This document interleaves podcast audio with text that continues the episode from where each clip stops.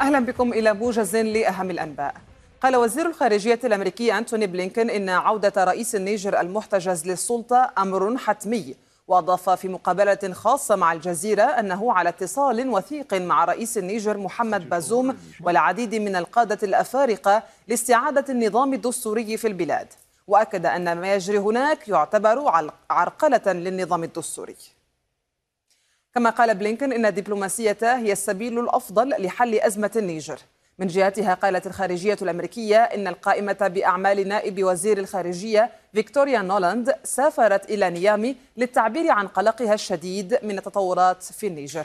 وكانت نولاند قالت إنها التقت قادة الانقلاب في النيجر باستثناء رئيس المجلس وإنها أجرت محادثات صعبة معهم مؤكدة أنهم يدركون مخاطر التحالف مع روسيا.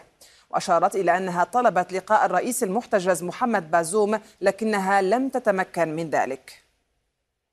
وقد أجرى قادة الانقلاب في النيجر عددا من التغييرات الحكومية والعسكرية وكان من أبرز القرارات الجديدة تعيين الأمين زين علي محمد رئيسا للوزراء. كما تم تعيين مفتش عام للجيش ورئيس أركان خاصة للرئيس.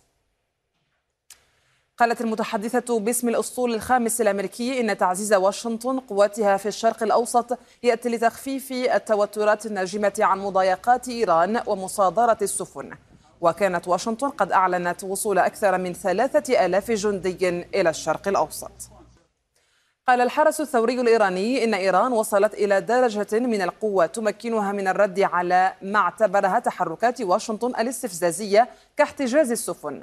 وأضاف أن أي تحرك استفزازي من جانب واشنطن سيقابل برد مماثل وفق تعبيره. وأضاف أن دول المنطقة قادرة على توفير أمن المياه الخليجية بنفسها.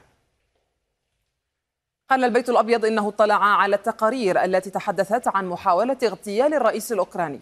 من جهته قال مكتب الرئيس الأوكراني إن القوات الروسية استهدفت بصاروخين مبنى سكنيا في مدينة بوكروفسكي في دونيتسك ما أدى لمقتل سبعة أشخاص وإصابة ثلاثين.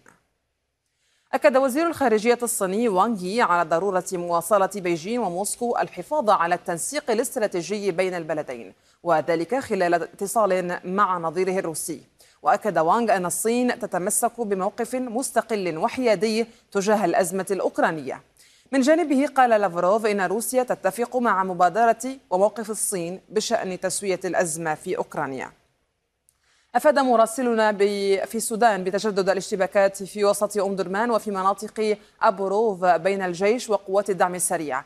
كما أفاد مراسلنا بأن الجيش قصف مواقع مختلفة لقوات الدعم السريع من شمال أم درمان. ختام الموجز شكرا لكم وإلى اللقاء.